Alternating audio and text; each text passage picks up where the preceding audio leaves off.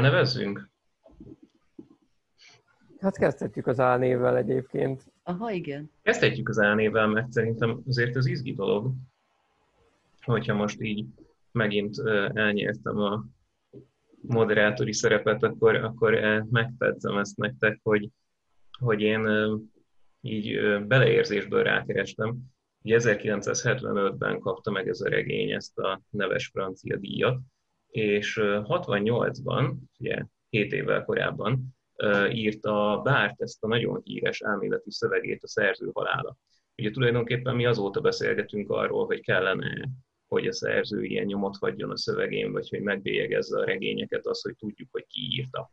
Ugye, hogy ez legalább annyira, amennyire érdekes lehet irodalomtörténeti szempontból, annyira megköti az értelmezést, és hogy, hogy azért ráadásul ugye francia nyelvterületről beszélünk, tehát hogy, hogy gyanítható, hogy van összefüggés a, a két gondolat között. Ugye nem, mintha korábban nem írtak volna álnéven regényeket, csak ugye itt az a benyomásunk, hogy nem azért van álnéven írva ez a regény, mert felvállalhatatlan magánéleti okokból, vagy nem tudom, nyilván gondolhatunk erről mást is, hanem hogy a, hogy a regényt szerette volna függetleníteni a saját élettörténetétől a szerző, mert hogy vannak egyébként párhuzamok a kettő között, és akkor ez meg már a, a megfejtésem volna, hogy ahelyett, hogy, hogy egy szomorú történetet olvassunk egy nyomor negyedben élő kisfiúról, inkább ö, szeretett volna egy ilyen hát egy ilyen parafrázi, ilyen parabola jellegű történetet, az pedig úgy tudta elérni, hogyha ő háttérben marad, tehát hogyha nem derül ki, hogy pontosan ki ő, és van-e köze ehhez a világhoz, amiben a regény játszódik. De azt nem gondoljátok, hogy pont az a két név, amit választ, az, az Émil és a, az Ázsárnak ejtitek? Nem tudom, hogy ejtik. Tehát, hogy a két név az miből jön össze? hogy ez azért Ezt nem, nem tudom, Tiszta, de a, a kicsit így, így valamit csináljál ezzel a laptoppal, vagy nem. Följebb, lejjebb, merre? Igen, vagy csak te, te ne hajoljál teljesen bele. Így de akkor hallotok? Hallani hallunk, csak az a baj, hogy a szemedet látjuk, mint a kék fény, de régen, tudod? Ez nem jó. Ja, bocsánat, én nem tudom, hogy mit látok. Csak nem tudom, hogy hallotok. Ez, ez, ez a jó távolság. Okay. Én egyébként ennek nagyon örülök, hogyha elmondod, hogy, hogy mi, a, mi ennek a két névnek, amit most mondta, hogy Emil és Ezsár, mert nem tudom. Én, én másból készültem, és kétszer kapta meg a Goncourt díjat egyébként, ami lehetetlenség, mert ezt a díjat csak egyszer lehet megkapni. Ő azért kapta meg kétszer, mert nem tudták, hogy az egyik az az álnév, meg stb. Tehát nagyon homályos a, a dolog. Ehhez van gondolatom, de igazából én örülök, hogy Tiszta elmondja, mert ennek nem néztem utána, és nem is Ja, én sem utána néztem, én csak gondolkodtam rajta. Mert azt én is elolvastam, amit mondtatok, hogy aztán utána hogy bízza az unokaöccsére azt, hogy fölvállalja ezt az író szerepet, aztán utána a halála után hogy derül ki az, hogy valójában ő volt. De én nem erre gondolok feltétlenül, hanem arra, hogy, hogy az, hogy valaki fölvesz egy írói álnevet, az önmaga segít nekünk abban, hogy miközben olvasod a regényt, akkor egy kicsit az mindig ott van.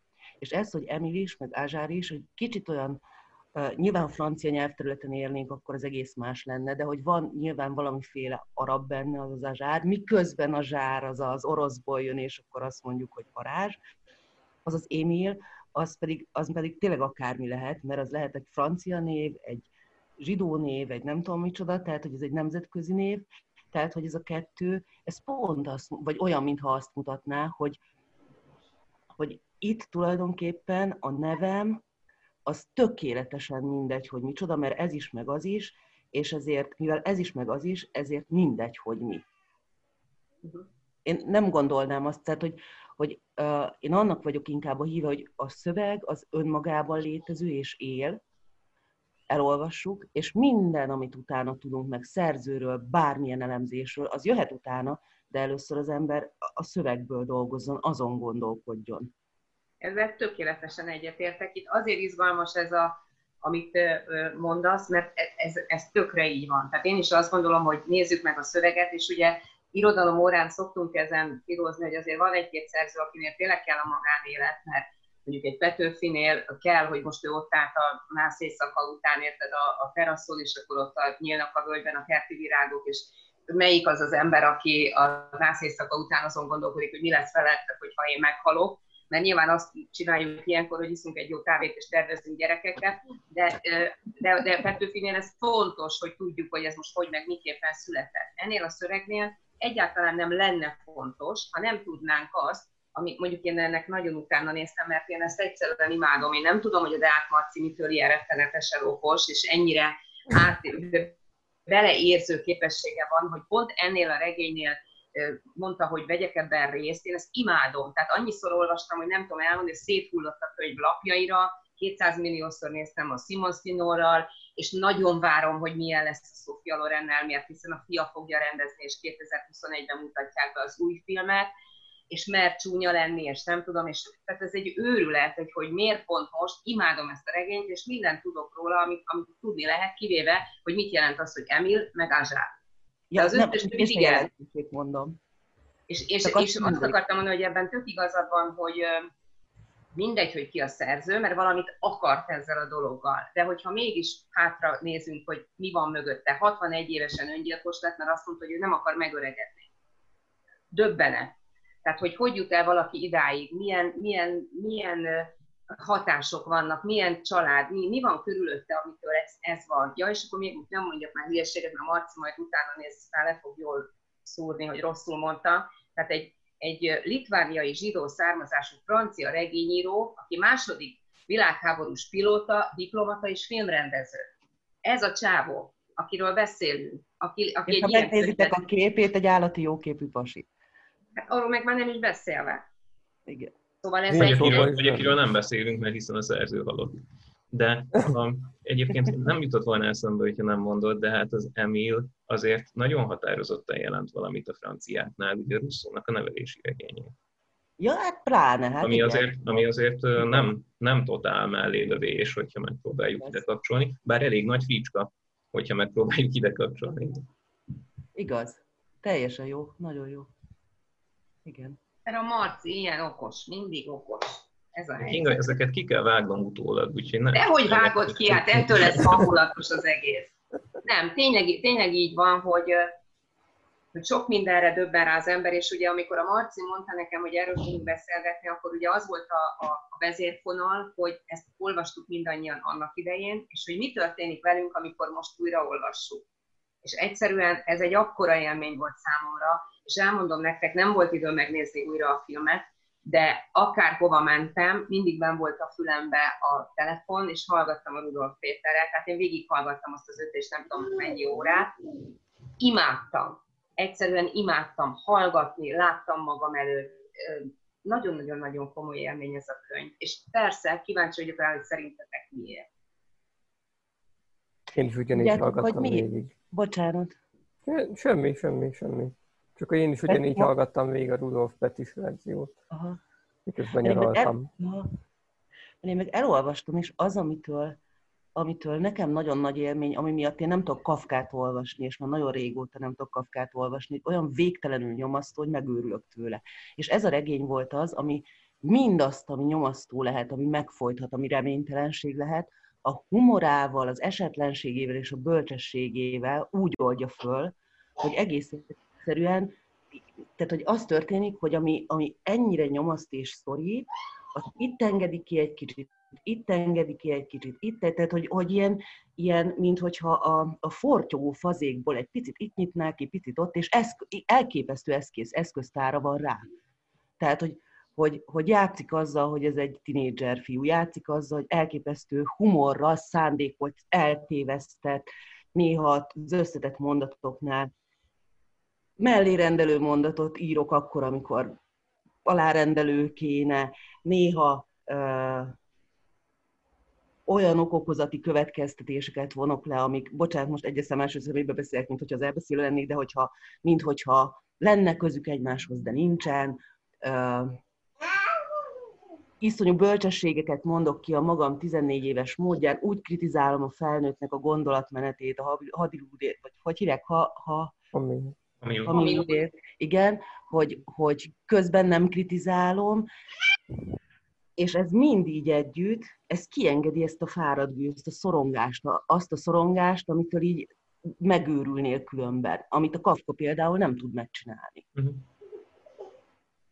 Igen, ami nagyon érdekes is volt, hogy Igen. vele utána olvastam, vagy hát így rákerestem, hogy mit írnak róla, és hát ugye nagy slágerregénye ez, tehát tele vannak különböző blogok azzal, hogy miért ez a kedvenc regényem, és hogy nekem az a, az, az optimizmus, ami ezekből a leírásokból sugárzott, hogy ő neki mennyire helyre szokta tenni az életét ez a regény, amikor nagyon mély ponton van, azért nekem az erősen szokatlan volt. Tehát lehet, hogy jobban ki vagyok téve a szöveg mögötti eseményeknek, vagy, vagy nem tudom, hogy lehet, lehet itt egy ilyen naív olvasásról beszélni. A... Még az is lehet egyébként, bocsánat, de hogy lehet, hogy a nők másképp olvassák, mint a férfiak. Én ebben sem vagyok biztos, hogy nem. Én azért, én imádom, amikor a, amikor a Momo újra és újra jön ezzel, hogy hát a Róza mamának volt egyszer egy nőiessége. És hogy ezt a nőiességét, ezt neki meg kell, hogy tartsuk, és akkor ki kell, hogy fessük, és hogy elképzeled magad előtt, most függetleníted a filmtől meg minden, és tényleg belegondolsz, hogy egy, egy asszony, aki maga alá piszkít, aki pisil, kakil, izé, minden, nagyon nagy darab, hiszen akkora feneke van, ugye, mint Momo leírja, ami három embernek is sok lenne, nem hogy egy rózamamának. Tehát, hogy így belegondolsz, és mégis, hogy, hogy igen, ott van a nőiesség, és hogy a rózamama akkor mosolyodik el, és akkor, akkor lesz jobb kedvű, amikor azt mondja neki a, a Momo, hogy te is a seggeddel kerested a kenyeret annak idején, hogy voltál olyan szép, és akkor a rózamama, akit elképzeltél, hogy büdös, kövér, beteg, teljesen szenilis, kész van idegileg, mindjárt meg fog halni, és akkor kihúzza magát, és azt mondja, hát a seggemmel kerestem. Mert hogy egyszer szép voltam. Hát, hogy ez mekkora dolog. Tehát szerintem másképp olvassák a nők, biztos vagyok benne, és amikor arról beszélünk, hogy mit akar ez a regény mondani, vagy üzenni, vagy mit, miért írta, vagy egyáltalán, akkor annyi minden van benne. Ez a nyomorultság, ez a szerencsétlenség, ez a, ez a bevándorlás dolog, ez a, a néger vagyok, és engem senki ne arabozzon le egyébként, ugye, hiába vagyok arab, tehát hogy, hogy ebben még az plusz benne van, hogy, hogy hogy éli meg egy nő, aki, aki annyi mindent megjárt, és ehhez nem feltétlenül kell Auschwitzot megjárni. Ez bőven elég, ha megjárod azt az utat, amit egy asszony megtesz a gyerekeiért egy életen át szerintem. Itt haba tortán az, hogy amit te mondasz, hogy, hogy ez, ez tündéri, hogy előveszem Hitler úr fényképét, akkor, amikor Róza mama tökre maga alatt van.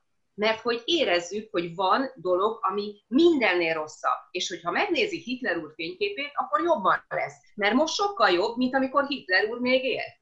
Hát én szerintem ez nem tudom elmondani, mennyire zseniális. Persze, hogy egyébként De hagyjuk a tudja, meg úgy emlékszik, hogy a németek egy új Izraelt csináltak a zsidóknak Németországban, és hogy az a fura, hogy miért csak a németek törődnek velük mindig. Van egy ilyen rész, amikor ezt elmagyarázom. Nekem ez, hogy, hogy, hogy hogyan változott meg az olvasása 16 éves kori magamhoz képest, más szempontból volt nagyon durva élmény. Ugye azért most már mégiscsak legalább annyit értem azóta, mint előtte, úgyhogy ez egy ilyen izgi második olvasat, és hogy, hogy az, ahogyan ösztönösen közelít bonyolult társadalmi kérdésekhez ez a kisfiú, gondoljunk a transvestita szomszédra, meg, a, meg az eutanáziára, ugye, hogy el lehet-e, el lehet-e vagy meg lehet-e szabadítani a rózamamát a szenvedéseitől, az, az, az az embernek az alapbenyomása, hogy ugye pont azért, mert, mert nagyon egyszerűen látja ezeket a kérdéseket, ezért helyesen látja. Ugye így, így olvassuk leegyszerűsítve. De hát azért ez mégiscsak liberalizmus, méghozzá elég szélsőséges liberalizmus itt ott, hogy a, hogy hívják a Lola asszonynak, nagy igazságtalanság, hogy a Lola asszonynak nem lehet gyereke, mert hiszen jobban szeretné a gyerekeit, mint amennyi szeretetet például ez a kisfiú kapott, hiszen ugye ezt egy olyan kisfiú mondja, akinek az anyukája meghalt mielőtt megismerte volna, és akkor ez az öreg zsidó prostituált nevelte fel. Tehát, hogy most attól, hogy a, hogy a liberális az egy ilyen túlhasznált szó, és hogy manapság egy csomó hülyeséget jelent, attól függetlenül is az jutott eszembe, hogy azért 16 éves koromban, ugye most már lassan 20 évvel ezelőtt, ez, ezek tök evidens dolgok voltak.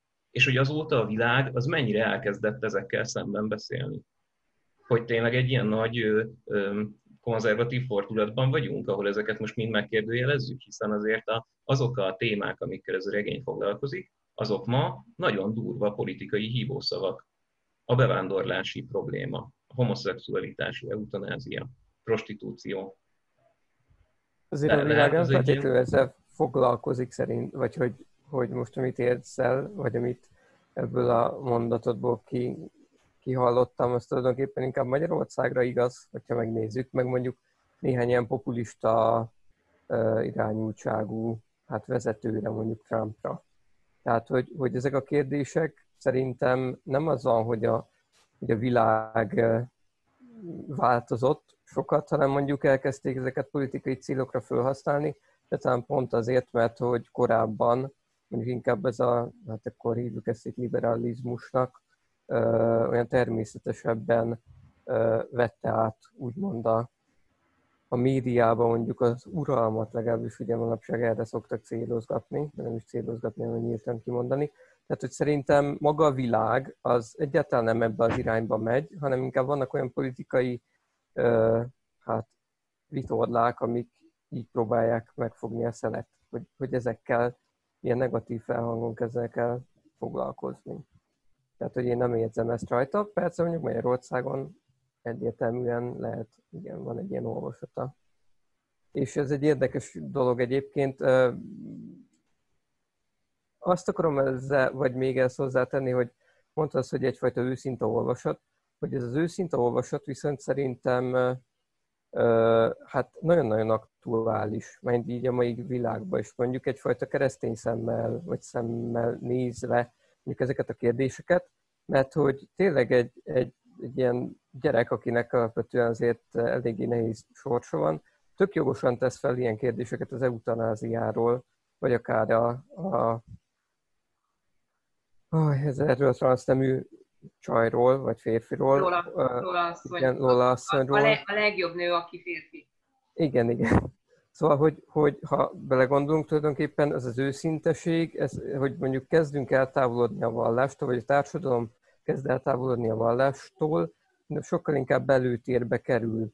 Mondjuk ebből most nem akarok belemenni, hogy ez mennyire jó, vagy mennyire nem, hogy ez szerintem egy nagyon aktuális dolog, és ez az egész beszédmód pont emiatt nagyon-nagyon aktuálissá válik, ahogyan földolgozza ez a momó ezt a körülötte lévő világot. Tehát ebből valahol szerintem mi is tudunk tanulni, lehet akár így mondani, vagy akár azt is meg lenne vizsgálni, hogy mondjuk egyfajta tanítás mondjuk, egy keresztény tanítás, vagy egy keresztény kommunikáció az ebből mennyire megy szembe. Hiszen, hogyha megnézzük, akkor azért Európában még mindig elvileg azt tartanák ugyebár alapvetőnek ezt a kereszténységet, és hogy a minden arra vezethető vissza, mint a görögökön meg a rómaikon túl, de szóval hogy ez számomra egy kérdés, hogy ezzel mondjuk akarunk-e foglalkozni, vagy hogy kellene foglalkozni ezzel, mint ez a párbeszéd, de hogy ez az emberi őszinteség, ami tulajdonképpen el, eltávolodik uh, itt a vallási dolgoktól, mert azért, hogyha megnézzük, a Momo is eléggé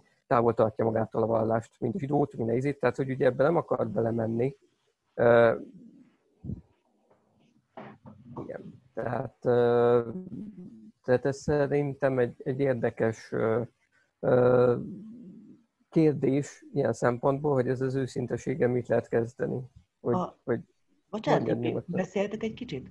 Hogy uh, szerintetek nem inkább a léptékekről van szó, hogy van az a lépték, ami embertelenné válik. Tehát van az a, az embernek az az irányíthatósága, ami mondjuk olyan mértékű, mondjuk egy államban, amikor arctalanná válik minden. Hogy én nekem ez a regény sokkal inkább juttatta eszembe az édesannát, amikor a Movistar doktor azt mondja, hogy mert nincs olyan egy emberiség, azt nem lehet szeretni, aminek arca van. A Jóska meg a Kata meg nem tudom, azt lehet szeretni, és itt mindenkinek arca van. A Momónak arca van, a Róza mamának arca van, a Hamid úrnak arca van, a doktornak arca van, a Kac doktornak, mindenkinek arca van. Az egy másik kérdés, hogy mit képviselnek az arcukkal, de hogy minden olyan esetben, amikor arca van valakinek, vagy valaminek, gondoljatok arra, hogy mindig azt mondja például, hogy hogy ilyen fogalmakat személyesít meg, hogy a boldogságot az be kéne börtönözni, meg el kéne, tehát hogy, hogy így sokkal könnyebb, mert hogy azt, azt egész egyszerűen tudod kezelni emberként. Minden, aminek arca van. És a másik része meg a dolognak, hogy uh, mi az, amit akartam mondani, bocsánat, most jól elfelejtettem, hogy Hát a Róza mamánál is így kezdődő. Igen, most már akkor... Kemény. Igen, tehát, hogy az emberi léptékekről van inkább szó. Ja, tudom, mit akartam mondani, az előítéletekről. Hogy képzeljétek el, hogy van egy olyan, van egy agykutató valahol a világban, most ez itt a reklám helye, ha akarjátok, nézzétek meg, az Algaui Heszna csinál egy ilyen Bábel című sorozatot, és van egy olyan része, hogy a csodálatos agy. És abban a három agykutató közül az egyik az előítéletekkel foglalkozik, és hogy van egy olyan agyterületünk, amit egyszerűen be tudsz erre programozni, és épp így nem. Tehát, hogy az nem kell, hogy legyen. És ezért nincs a momónak, mert mitől lenne, amikor mindennek arca van. És senki nem mond negatívot senki ellen, mert hogyha belegondoltok abba, hogy a rózamama betegsége alatt nincs olyan, aki ne segítene, tehát nincs, aki ne segítene, még a kazdoktor is segíteni akar, amikor rossz, rosszat Meg még a francia is följön a második Igen, valami. pontosan, igen, igen, igen, hogy egyszerűen itt azért nincs jelen, tehát van világ, ahol nincs jelen az előítélet. Lehet világ, de csak az a világ, aminek ar- amiben arcok vannak, személyek vannak. Hogy itt, hogy itt szerintem a léptékek azok, amik baromi fontosak. E, ez, ez, ezzel is egyetértek teljesen, de még amit én ehhez most hozzátennék, és ami így eszembe jutott közben, hogy, hogy itt, itt nem, nem vagyok én arról meggyőződve, hogy itt vallásokról beszélünk, hanem én azt gondolom, hogy sokszor jön elő a regényben, hogy Allah, meg Jézus Krisztus, meg Isten, meg még tudom én, meg és akkor mindig az van, hogy az Isten, akit mindegy, hogy most hogy hívunk, de az Isten az, aki tök jól van, és ő határoz dolgok felől, amihez nekünk közünk nincsen, és lehet, hogy ez az, ami itt a vallásokat valahogy összetartja. És ugye ez megerősíti azt, hogy ez a kisfiú ahhoz képest, hogy hol él, milyen, hát gondoljatok bele, több nyelven beszél. Franciául beszél, ugye amikor a, a Rózamamával, amikor nem akarja, hogy a többiek értsék, de ő, tud héberül, tehát nyomja a Bibliát, nyomja a Koránt, tehát ez a gyerek, ez ez nagyon sok mindent tud, és neki ez teljesen természetes.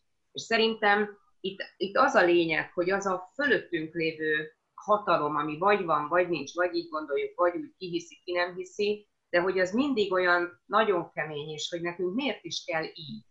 És itt folytatnám ezt a gondolatot, hogy a bevándorlás, meg a máshol évek, meg a valamitől mindig menni kell, meg menekülni kell, meg igen, arca van itt mindennek, hogy, hogy ezek nem lényeges dolgok, emberekről beszélünk. Tehát én azt érzem ebben a regényben, hogy emberekről beszélünk. És a Momó végig embereket mutat be.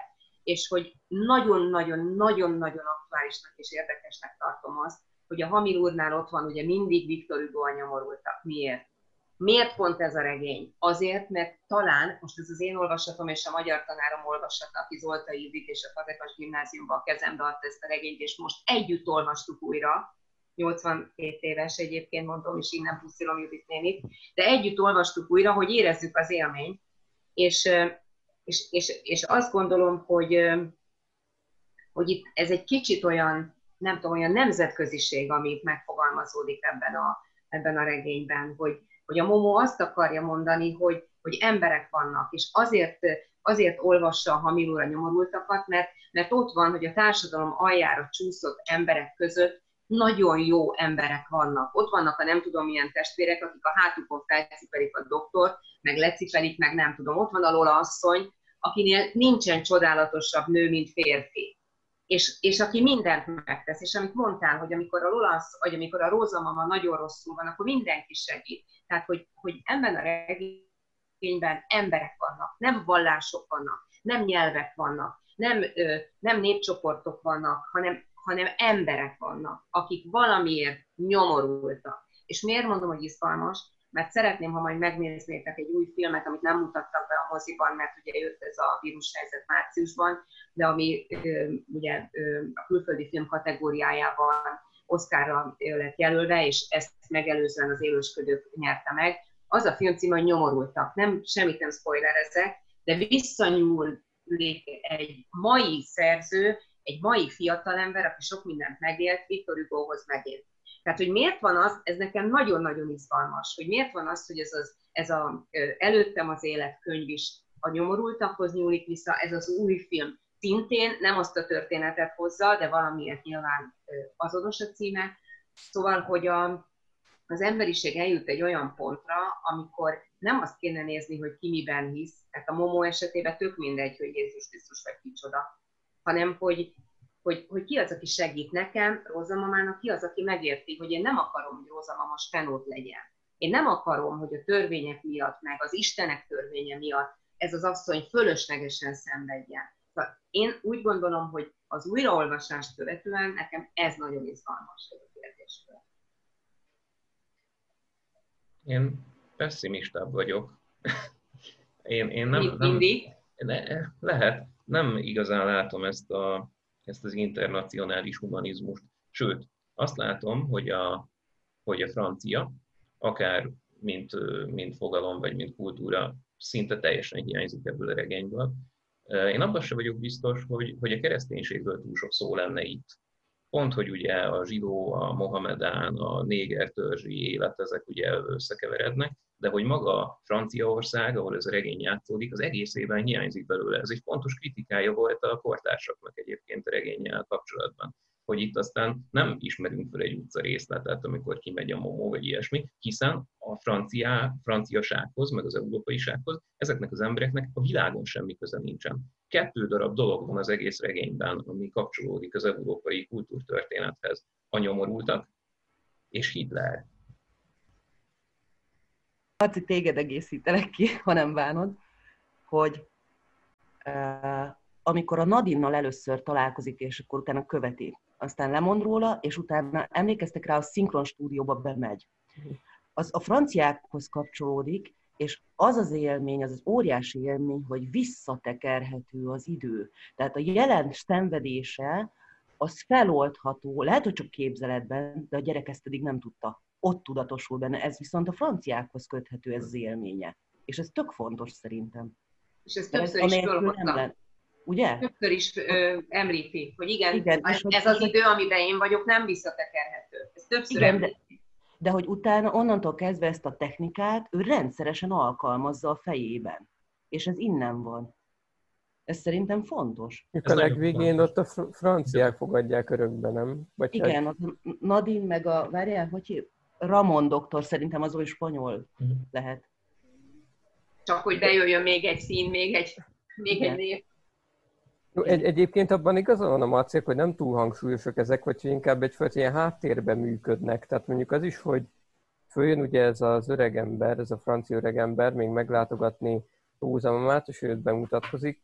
Tulajdonképpen ez is egyfajta, tehát egyfajta ilyen meglepettség, hogy né, hát jön egy francia, pedig ugye ő neki tulajdonképpen semmi, semmi keresni valója nem lenne itt, a társadalom mély rétegeibe, hiszen ugye ott arabok élnek, meg zsidók, meg ki tudja még mindenféle fekete ember. De itt inkább a magány a lényeg, hogy itt mindenkinek a magánya közös pontja, és uh-huh. bármi áron, de valahogy csatlakozni, bármi áron megtalálni. Amikor emlékeztek, amikor azt játsza a Momó, hogy házasság közvetítő lesz, és összehozza a Hami urat, meg a Róza mamát, hogy mind a ketten magányos, hogy, hogy itt sokkal inkább van, itt szerintem ennek a résznek, hogy francia vagy nem francia, ennek századlagos a, a, a, ez a jelentésköre, és azt is gondolom egy kicsit, hogy Nadine, meg a Ramon doktor, meg a többiek, az már egy új regény, az egy új indulás, az olyan, mint a Fortinbrass a Hamletban, az egy, te, tehát egy új sztori. Az oké. Okay. És hogy, és hogy viszont a reménynek a, a felcsillanása. De nem véletlenül nem azzal záródik, hogy mondjuk a, a, a Volumba úr meg a törstagok fogadják örökbe a gyereket, hanem hogy valamiféle nyitás van másfele. Uh-huh. Igen, én is, én is megpróbáltam picit ezt az integrációs lehetőségekről, miket, mit árul el a regény, mert ugye egyfelől azt gondolom, hogy az egy pessimista tény, hogy a, ő neki a francia kultúrával való találkozása az ugye teljesen igazad van, és akkor most ezt újra is fogalmazom, tehát ez a, ez a szinkron stúdió, ez abszolút ide tartozik, de ezen kívül tulajdonképpen csak a nyomorultak van. A nyomorultak, ami úgy van jelen, hogy egy vakember simogatja egy kávézóban. Tehát, hogy azért ezt, ezt nem tekinthetjük a francia állam kísérletének arra, hogy integrálja ezeket, az, ezeket a bevándorló tömegeket a belvárosában. De értem, amit mondasz, és igen, szóval, hogy, hogy értem, hogy, hogy hogyan árnyalódik, meg főleg ugye a végéről, hiszen csak a legvégén tudjuk meg, hogy ezt az egész történetet a, a leendő nevelőszüleinek, francia nevelőszüleinek meséli ez a fiú, tehát hogy akkor ilyen alapon valóban pozitív a, a, a kicsengése a, a lezárásnak. Tudom, hát, mit akartam mondani. Amit mondtál, ez, ez szerintem annyira erős rész, hogy pont itt volt nyitva a könyv, abban reménykedve, hogy szóba kerül, és akkor felolvasom. Úgyhogy felolvasom. Mm. Talán el is vettem volna 50 évvel ezelőtt, ha ismertem volna, válaszolja Hami úr arra a felvetésre, hogy miért nem házasodnak össze Róza 50 év alatt megundorodtak volna egymástól, most már jobban is láthatják, milyen a másik, meg idejük se lesz kár, hogy megundorodjanak. Ott ült a kávéja mellett, a Viktor Hugo könyvben nyugtatta a kezét, és boldognak látszott, mert olyan ember volt, aki kevéssel is beérte. Kis Mohamedem, én nem vehetek el egy zsidó nőt, még akkor sem képes lennék még ilyesmire. Ő már egyáltalán nem zsidó, se semmi hami úr, csak egy fáj mindene. És maga is olyan öreg, hogy most már gondoljon Allah magára, és nem maga Allahra. Maga elment Mekkába, hogy meglátogassa őt, most már mozduljon ki ő is. Miért nem ősülne meg 85 éves korában, amikor már semmit nem kockáztat? És mit csinálnánk, ha összeházasodnánk? Hát sajnálnák egymást a fenébe is, mindenki azért házasodik össze. Zseniális. Igen, abszolút. Egyébként szerintem áttérhetnénk erre a, erre a gyereknézőpontra, vagy amit itt föltettél, ez eredetileg kérdést. És óvatatlan egyébként nekem eszembe jutott a sorstalanság.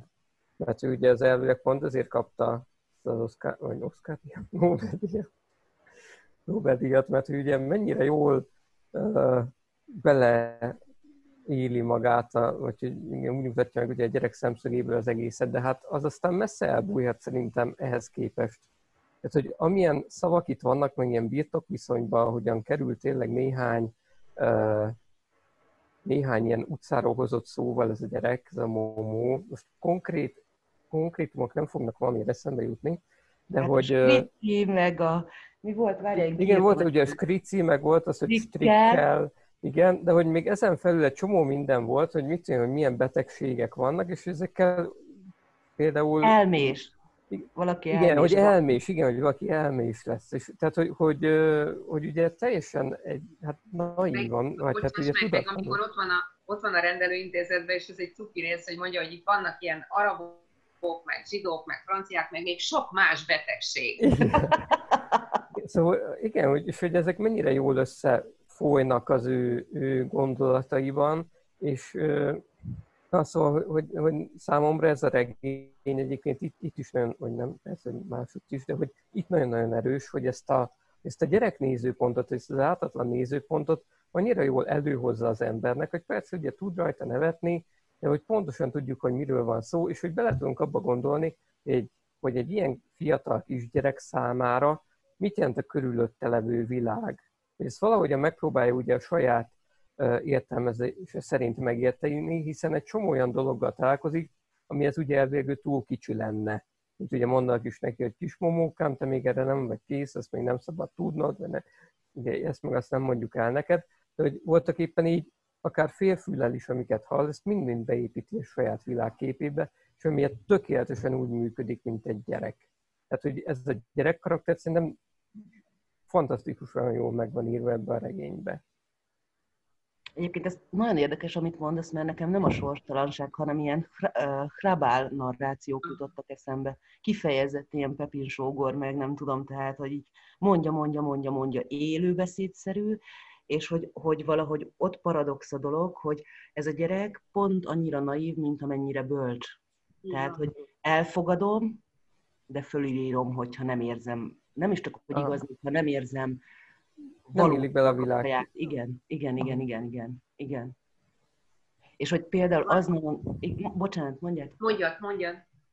Hogy az például borzasztó érdekes, hogy, hogy a természetes gyerek, gyereki viszolygásai, tehát mondjuk amikor arról beszél, hogy a szomszéd házban nincs elég WC, és akkor iszonyú büdös van. A rózamama hogy néz ki, meg amikor mesztelenül illegeti ott magát, amikor nincs magánál, meg nem tudom, és hogy milyen ronda a rózamama, hogy minden alkalommal, amikor uh, akár a félelmei, akár a szorongásai, akár a viszolygásai, azok a természettől valóan előjönnek, akkor mindig van egy pont, ahol tulajdonképpen már-már felnőttként reagálva rá, rájön arra, hogy ezt nem teheti meg.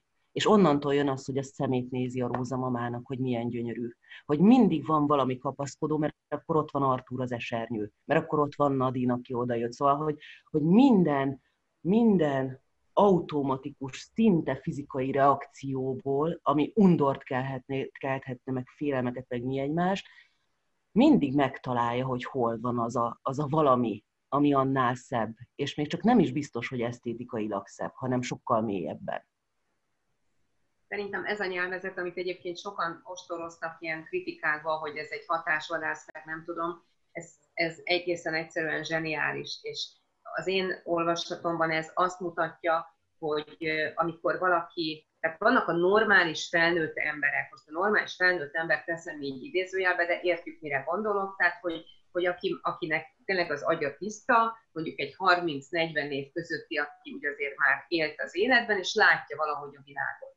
A gyerek meg mindennek a fordítottját látja. Az elmebeteg mindennek a fordítottját, fordítottját látja. Azok, a, akik a kettő között vannak, sérült valamiért, és nagyon érdekes, hogy mondtad, igen, nekem is beugrott a sörgyári kapricsó, és beugrott a Fellini Amarkort, hogy a gyereknek a szeméből mutatni a történelmet, meg azt, ami körülöttünk zajlik. Tehát amikor a Fellini Amarkortban van az a jelenet, amikor jön a, a ünnepség, és még nem tudjuk Mussoliniről, hogy ő most egyébként mit fog csinálni, de akkor a szülinapja van, vagy nem tudom mi, és hatalmas nagy virág esőből van kirakva Mussolini képe, és a srác akkor szerelmes, és akkor ő, ő pont leszarja Mussolini meg ezt az egészet, de mégis ott a háttérben ott van a történelem, hogy, hogy ez a gyereknyelv, ez szerintem ahhoz visz közelebb, hogy, hogy sokkal őszintébb lehess tehát, hogy, hogy egy ilyen feltétlen őszintességet jelent a gyereknyelv használata, ezért hoztam ezeket a filmeket,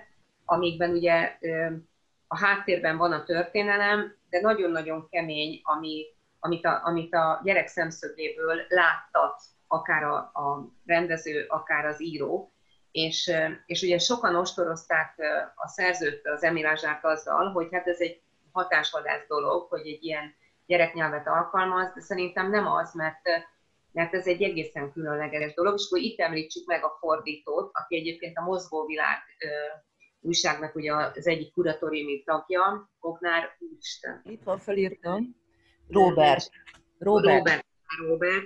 Tehát ez valami elképesztő. Tehát az elküreteltetni magam kifejezés, az szerintem mindent visz, tehát az, az, az van zseniális, a másik, ami nekem nagyon tetszik, hogy a gyereknyelv ugye arról szól, hogy a gyerek lefordít ismeretlen kifejezéseket. Tehát a, amikor a lányom kiskorában azt mondta, hogy nyári pánikula, annak volt jelentése, míg a nyári kánikulának nincs, mert abban nincs tartalom. És ugyanígy, amikor azt mondja a Momo, hogy uh, ugye haldoklik a rózamama, és egy pap ólálkodik körülötte, isteni, és ez a pap a misszionárius az nem misszionárius, hanem messziárus, mert annak van értelme.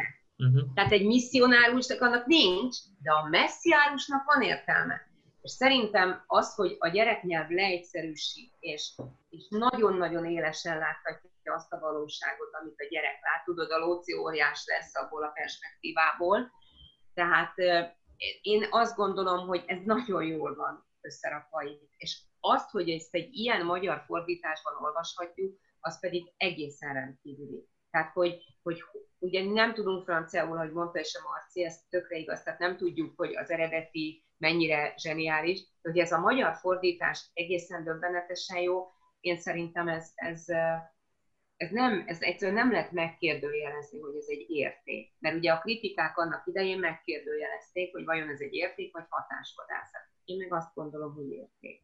Egyébként, amit mondtál, abban szerint, még van valami szerintem, amit egyébként itt most egy kicsit visszaforgunk akkor ahhoz, hogy az alkotó életrajza, hogy ebben sokkal több a kelet-európai humor, mint a nyugati humor. Tehát, hogy amikor azt mondják, hogy, hogy van ez a tengely, mondjuk a lengyelektől jövünk lefele, és lemegyünk egésznek a szerbekig, vagy nem tudom, kicsit még keletebbre, hogy ennek a régiónak van egy elképesztő sajátos humora, mert a mi humorunk az a fáradt gőztenget, ezt nem értik a nyugatiak. És mivel, hogy a szerző maga, ez egy Vilniuszi zsidó családnak a leszármazottja, Róza mama is ugye lengyel, tehát hogy, hogy én szerintem a kelet-európai humornak a saját, sajátosságai, mind a mellett persze, hogy állarcot veszünk, és hogy az a narrátorunk, aki, de hogy ebbe benne van. Ebbe benne, tehát hogy, hogy az értetlenkedésnek az oka talán ez is lehet annyira benne van, hogy ezek a példák, amiket mondotok a, a gyereknyelv használatra, képzeljétek el, hogy, hogy nagyon hasonló módon, ahol ez, ahol ez használva van, az rejtő, a Fülig Jimmy-nek a naplója, egy az egybe ugyanez. Ugye? Azok a szavak, amiket nem értek, azokat, azokat új jelentésbe helyezem, ugye a, ö, emlékszem a spanyol hidalgó, akit minden oldalon máshogy hív, és hídlakónak, meg hideglónak, meg bárminek, aminek van értelme, csak ugye ez a hidalgó nem, ami nyilván értelmetlen. Meg Ezt gondolom, hogy egyébként még ennél is egyen, hogy még ennél is egyen fifikásabb ez a szöveg. A első mondat, laktunk a hatodikon, és hogy Rózamama részére, amilyen rengeteg kilót cipelt azon a két árba lábán, ez maga volt a gondol, gyötrődéssel teli mindennapi életforrása. Ugye azt, tehát azt figyeljük meg, hogy a gyereknyelviség, azt, azt értem, hogy ugye rosszul használ szavakat, hogy a, az a, nekem az a kedvencem, hogy a bevándorlást azt mindig úgy mondja, hogy jöttek a nyakunkra, mert nyilván csak ebben a kontextusban hallotta ezt, ők valahonnan Afrikából jöttek a nyakunkra. De hogy, de hogy az, hogy ilyen lehet benne ez a példa, ugye, hogy részére a számára helyett, ugye, hogy a részére, maga volt. De hogy, de hogy az, hogy a, hogy a nagyon választékos kifejezés, tehát hogy egy ilyen magas irodalmi regiszter, hogy az életforrása, az teljesen helytelenül esik oda a mondatnak a végére, de olyan súlyozott helyzetbe, hogy mégis ez marad erős a mondatból. Hát mert benne van a Hamilúr, benne van a mhm. Rózamama, benne van a törzs, meg benne vagyok, minden így, benne van. Így van, tehát hogy hihetetlenül sűrített akár egy-egy mondata is a szövegnek. Tehát hogy ezért mondom, hogy, hogy itt azért azt gondolom többről van szó, mint a, mint a gyereknyelvről, meg a szótévesztés. A... Ez már ilyen posztmodern nyelvhasználatnak valami kapuja lehet. Meg ott van még az, ami, ami nagyon fontos szerintem, hogy miért hívja Viktornak őt a Hamilúr. Uh-huh. Hogy gondoljatok abba bele, hogy a, a, mindjárt, a kac doktor is, meg a Hamilúr is kicsi-pici gyerekkorától érzékeli, hogy mennyire finom, mennyire tehetséges ez a gyerek és hogy, hogy ezt a tehetséget tanítják, tehát hogy egy olyan, tehát ez a gyerek, a sok-sok gyerek közül a bömböldéből azért ki van emelve. Valamiért ő szereti legjobban a Róza mama. Valamiért őt tanítja a Hamil úr. Valamiért neki mesél. Tehát, hogy, hogy, hogy ő az, aki az esernyőt fölöltözteti ilyen kis zöld gombóccal. Hogy, hogy ennek a gyereknek az érzékenysége, az mind benne van ebben a szövegben, az az érzékenység, amit a felnőttek vesznek észre, és iszonyú jól, nagyon finoman veszik észre, és adnak rá még pluszokat, mert tudják, hogy egyszer csak tud valamit kezdeni ezzel, és hogy amikor Viktornak hívja a, a Hamil úr, az olyan, mintha a Viktor Ugónak a viktorságát ruházná át rá. Tehát, hogy, hogy azért ott ad egy ilyen, tehát, hogy nem véletlen az, hogy mi így olvasunk, és, és hogy lehet, hogy önmagába visszatérő a szöveg, meg újra, meg újra, meg újra hallunk erről. Kicsit előbbre ugrunk, hogy az Amadéóral az történt, hogy később beleölték a vízbe, stb. Tehát, hogy, hogy pici történeteket elkezd lezár, mint hogyha epizódok lennének, miközben ugyanazt folytatja is. És hogy ez az ő érzékenysége. Tehát mind a mellett, amit látunk itt, és így technikailag nézünk, ez egy gyerek, egy különleges gyereknek az érzékenysége. Egy olyan gyerek, igen, bocsánat. Nem, csak azt, hogy tulajdonképpen ezért is viszi ugye orvoshoz a Róza mama, amellett, hogy ugye fél, hogy elmész, de hogy azért, mert tapasztalja azt, hogy ez egy másfajta gyerek, hogy ugye az orvos is mondja, hogy nincs ennek semmi baja, csak érzékenyebb, mint a többi. Tehát, hogy... És igen, és hogy arra gondoljatok vissza, amikor a, eljön érte az apja, és négy évet öregedik egyszerre hogy ennek milyen fontos ennek a gyereknek az a négy év egy pillanat alatt. És akkor egyből elkezdi azon törni az agyát, hogy akkor, ha én négy évet öregettem, akkor én már nem is vagyok olyan, mint tíz évesen. Akkor milyen vagyok? És mindaz a felelősség, amit ő fölvállal utána, az ebből fakad. Hogy azért meri megtenni, azért mer kitalálni ilyeneket, hogy Izraelből jönnek a rózamamáért, meg nem tudom, mert ő már 14 éves. Lehet, hogyha a tudatában az maradt, hogy 10 éves, akkor ez nem tud megtörténni történetnek már az elején szerintem van egy csomó olyan utalása, ami, amiből mi olvasók abszolút következtethetünk arra, hogy ez a gyerek több, mint tíz. És az, hogy a rózamama ennyire le akarja folytani benne, hát ezt, hogy jön a férfiasság, meg jön ez a hormon probléma, meg nem tudom, és a rózamama ezt így elhessegeti, hogy ez nincs. Tehát az olvasó pontosan érzi, hogy itt valami nem stimmel a gyerek életkorával, és hát egyébként ezt fixáljuk is már az elején, mert látszik, hogy nem tudjuk pontosan ugye, hogy hát hogy mikor született, de az, hogy neki van egy olyan fajta bölcsessége, ami, ami talán erre az életkorra nem tipikusan jellemző, az, azt az elejétől kezdve érzékeljük. Azzal együtt azt gondolom, hogy mi, akik tanítunk, gondolom ti is tanárok vagytok, vagy legalábbis nem tudom, hogy van-e, nyilván van a környezetetekben gyerek, én, én úgy érzem, hogy ez ma már nem egy különlegesség. Tehát ez a fajta bölcsesség és koravénség, ami ebben a gyerekben van, én most az újraolvasásnál azt éreztem, hogy nagyon sok olyan tanítványom van, akinek van a hátán, ha nem is egy rózamama, de nagyon sok probléma. Tehát, hogy úgy, amikor azt kérdezte a Marci, hogy mit jelent az újraolvasás, akkor nekem ezek az új tartalmak, új üzenetek is megfogalmazódtak, hogy, hogy ez annyira aktuális, és most függetlenítsünk a bevándorlástól, meg a nyomornegyektől, meg a kurva gyerekektől, meg a nem tudom, hanem az, hogy egy gyereknek min kell keresztül mennie, mit kell elviselnie, mit kell megoldani, mit kell helyrehozni. Egy nagyon fontos dolog van itt még, pont az ilyen fajta gyerekeknél,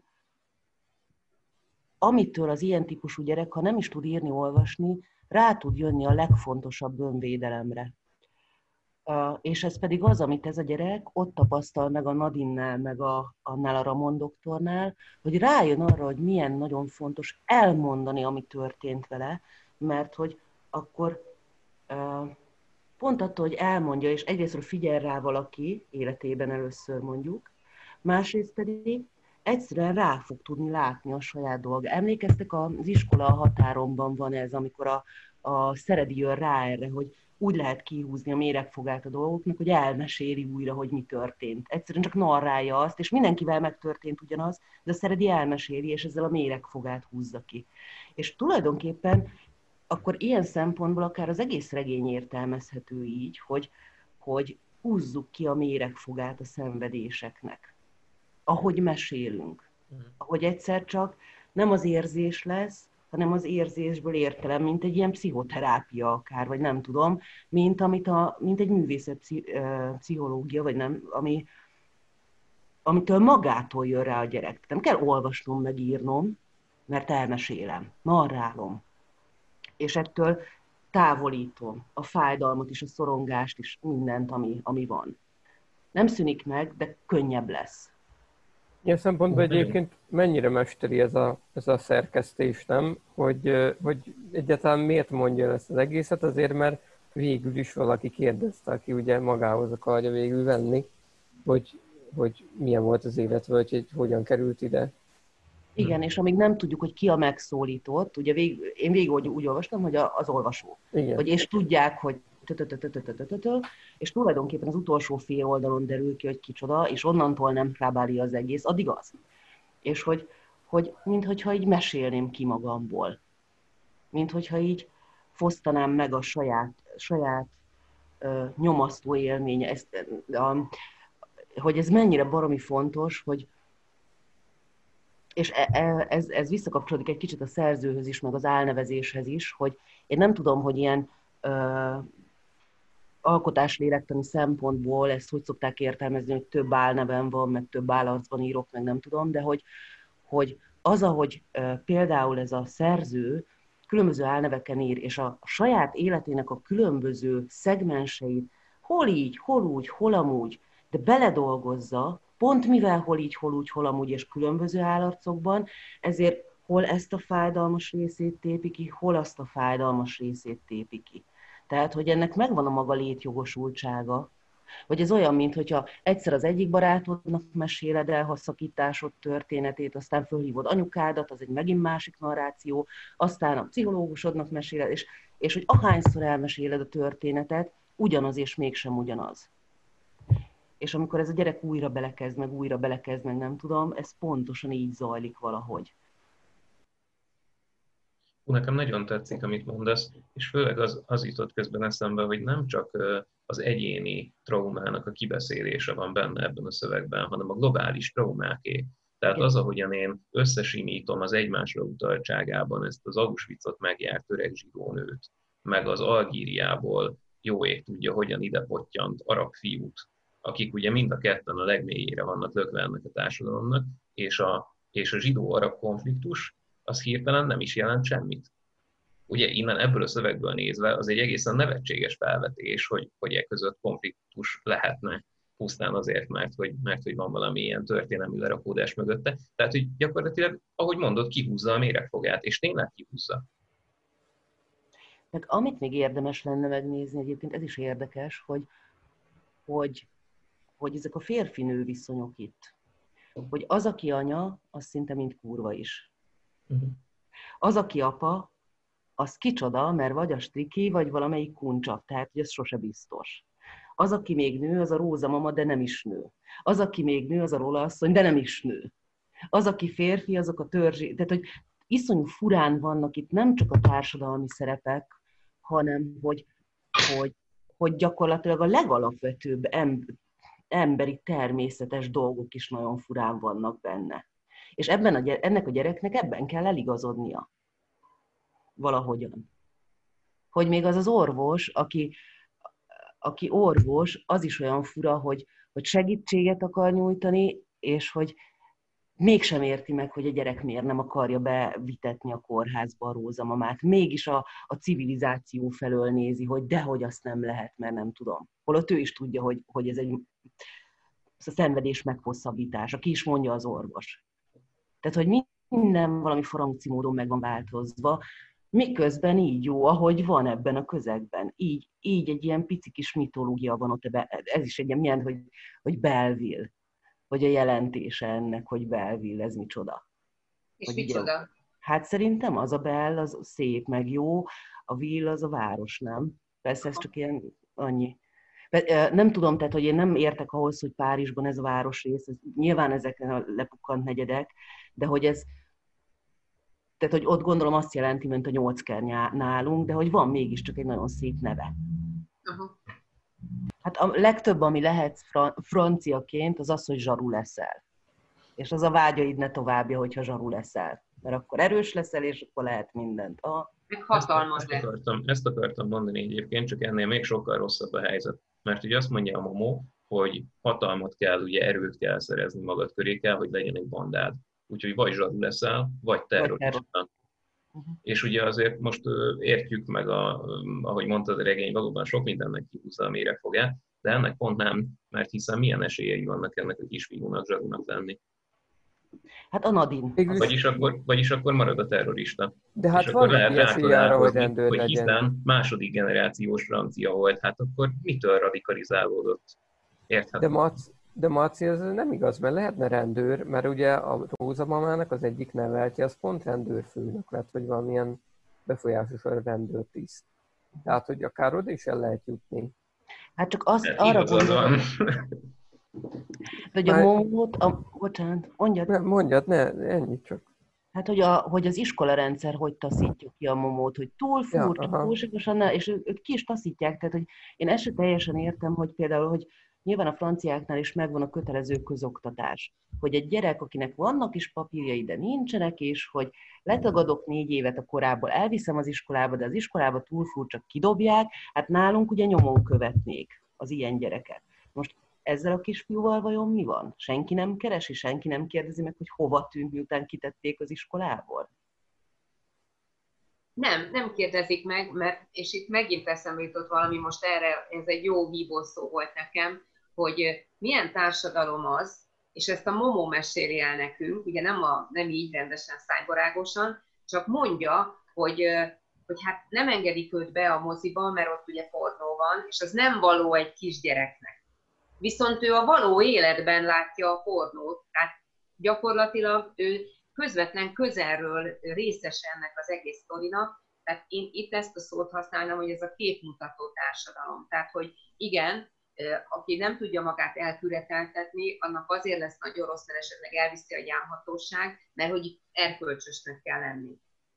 Tehát, hogy a gyerek szemszögéből erre is kapunk egy ilyen ráerősítést, hogy úristen, milyen társadalomban élünk, ahol tényleg ez a legfontosabb, hogy vigyük el a, a gyereket a gyámhatóság révén, és ne, ne nézhessen korhatáros filmet, viszont a legjobb anya az, aki egyébként nem tudjuk, hogy melyik apától, de megszülte a gyerekét, mert nagyon szerette volna megszülni. A legjobb anya az a férfi, aki egyébként boxoló volt, és tehát, hogy ez az egész ilyen, ilyen nagyon kifordított értékrend a gyerek szemszögéből, és persze, hogy utálja a társadalmat, utálja a rendőröket, utálja a kórházat, mert mind azt testesíti meg neki, hogy ezek a dolgok, ezek a, a szervezetek, ez az egész elveszi tőle azt, ami neki fontos. Miközben hülyének nézik, mert azt mondják, hogy elkergeti a, a, az újságárus, hogy ne nézd a, a pornólapokat, miközben az élete a pornóban zajlik. Tehát, hogy egy hazugságban van benne. És hogy ő ezt, ezt nem akarja tudomásul venni, de hát nem tud mit csinálni, tudomásul kell venni, hogy nem mehetek be a korhatáros filmre, miközben amúgy egy kurva gyerek vagyok, és hát van, van, aki meg nem tudja magát szegény elküreteltetni, és az ide jön a gömböldére. Hát ez egy őrület, ha most így belegondolunk. Nem? Hát igen, mert van a társadalomnak egy olyan része, aki sterilen, tisztán, szagok és mindenféle izék nélkül él, meg van a társadalomnak a kitaszított része, a momó és környezete, ami, amit egyébként, hogyha megnézitek, akkor, hogyha másodgenerációs franciáról beszélünk, vagy nem tudom, hogy akár egy francia is lehetett a momó apja, tehát a barna hajával, kék szemével, az egyáltalán nem egy arabos valaki csoda, tehát hogy Ajsa az anyja, de hogy ki az apa, azt nem tudjuk. Hát egy arab hát, az apa. Tessék? Nem, hát a végén megjelenik az apa. Megjelenik, de Igen, ki de nem tudjuk. hogy ő az. Ja, az, az anyja, az Ájse 20 fuvar zaj bonyolított le egy Ja, igen, igen, persze, igen, igen. Ember legyen a talpán, aki megmondja a napi 20 fuvar, hogy igen. Igen, igen. Tehát, hogy az a nagyon tiszta társadalom, az használja ezeket a nyomorultakat, mert hogy a négerekből kukások lesznek, kurvák lesznek, nem tudom, tehát, hogy, hogy megvan mindenre, akik ott az alja dolgokat megcsinálják, és ők vígan élik világukat, de hogy, hogy mondjuk onnan föntről lefele is lehetne nézni, és, és rányílhatna a szemük arra, hogy ott mi van még belül, olyat mi nem látunk. Tehát nincs, nincs valóságos kontakt, átjárhatóság, ebben igazatok van. Igen, igen. Ezért, ezért egy ilyen, tényleg ez majd, hogy nem egy ilyen deus ex machina a végén, hogy, ez, hogy lesz, hogy ez a kiskölyök, ez oda kerül a Nadinékhoz. És tudjátok, mi jutott most még eszembe, ahogy így erről beszélünk, hogy még szerintem van még egy fontos dolog, vagy egy fontos réteg ennek az egésznek, hogy, hogy van egy saját erkölcse ennek a, a csapatnak. Tehát az, hogy ő teljes normál helyzetnek kezeli azt, hogy vannak emberek, akik a segükkel keresik a kenyerüket, és hogy a rózamama is azért egyszer még régen, akkor még akkor lehetetlen szép volt, és hogy ezt teljesen elfogadjuk, ezt az egész kurvaság dolgot, ugyanakkor vannak nagyon határozott pontok, mint amikor például azt mondja ugye a Momó, hogy megtanulta, hogy a férfiak esetében a seg az egy szent dolog. Tehát, hogy vannak határok, amiket nem lépünk át. Igen. Mert és a nem... mi erkölcsünk, az itt ezt nem engedi. És nem tesszük be öreg otthonba az öregasszonyt, hanem segítünk neki. Körültáncoljunk, főzünk és neki. És hogyha az öregasszony nem akar spenót lenni, akkor segítünk abba, hogy ne legyen spenót, és igenis eutanázia. Igen. Tehát egy, egy teljesen nagyon kézzelfogható, nagyon precíz törvénye van ennek a, a rendszernek itt a, a, a nyomorultak szintjén. De sok esetben úgy humánusabb is, mint az a világ. És igen, és egyébként nem is a, nem is, a, a, az, el, nem is az, el, az eutanáziának a, a normál jelentésében kapjuk meg az eutanáziát itt, egyszerűen, hogy a hagyják a természet törvényét hmm. érvényesülni. Tehát itt nem arról van szó, hogy megölik azt, aki már nem akar élni, hanem hogy hagyják, hogy az történjen. Igen. Elengedi. Igen, hagyják, hogy az történjen, ami amúgy is történne. Ez egyáltalán nem van. Igen. És, és meg is ma... fogalmazza, hogy azért, azért akarom, hogy ne vigyék be, mert hát, ha meghal magától. Igen, és úgy is lesz, igen. És hogy, hogy a Marci még eszembe jutott, és ebben megint igazad van, tényleg csak hogy még hol van egy iszonyú erős kritika a franciákkal szemben, hogy akik elviszik annak idején a rózamamát, azok valójában francia rendőrök. Azok nem nácik voltak, hanem francia rendőrök Igen. voltak. Tehát, hogy így akik... Igen, Igen sőt, a, sőt, az az igazság, csak most nem akarok történelem órát tartani, hogy maga az, hogy a Momo, aki egyébként nem tudja, hogy honnan származik, de valószínűsíti, hogy algír. Az ugye maga egy nagyon komoly fricska a francia társadalomnak. Ugye a Algériának a, a gyarmatosítása az egy külön borzasztóan izgalmas fejezet lenne. most annyit mesélek el nektek nagyon röviden, hogy, hogy nem, tehát technikailag nem úgy zajlott, mint a többi afrikai ország gyarmatosítása, hanem Algériát egy francia megyévé szervezték át, ki szerves része lett Franciaországnak. Tehát Franciaországnak észak-afrikai megyéje volt Algéria, és ezért gyakorlatilag volt átjárása a két ország között, de csak akkor, hogyha lemondtál a muzulmán hitetből, akkor kaptál francia állampolgárságot. Erre ugye nyilván a többség nem volt hajlandó, hanem pont, hogy forradalmi mozgalmakat szerveztek a franciák ellen, viszont azért volt erre szükség, mert a franciák így nagyon akadálytalanul költöztek Algériába, és a 62-es függetlenségüknek az idején már több mint egy millió francia élt ott. Tehát az, hogy ezt az egész Algéria kizsákmányolását és az algír kisgyerek nyomorba taszítását, ahogyan tálalja a regény, az egy nagyon, tehát az Franciaországban nagyon más jelent, mint ahogyan mi olvassuk. Én megkerestem a legutolsó mondatot, és kiírtam, mert hogy igazából... Menjél hátrébb. Bocsánat, azt szerettem volna, ha azzal kezdjük az egészet, mert ez zseniális az a mondat, hogy ugye amikor átköltözik a Nadinékhoz, akkor, hogy Artúrt az esernyőjét mennyire sajnálja, és ez a szöveg, hogy mivel senkinek sem kellene az érzelmi értéke miatt, muszáj szeretni. Hogy ez, halljátok ezt? Uh-huh. Hogy mi az összefüggés a kettő között? Semmi és minden. Uh-huh. Hogy, hogy következményes a, a mondatod, pedig nem ez a gyereknek, a, a, hallottam egyszer egy gyerekről, aki azért vásárolta meg az összenyomott kenyeret a boltban, mert tudta, hogy azt soha senki nem fogja megvenni már. És megsajnálta.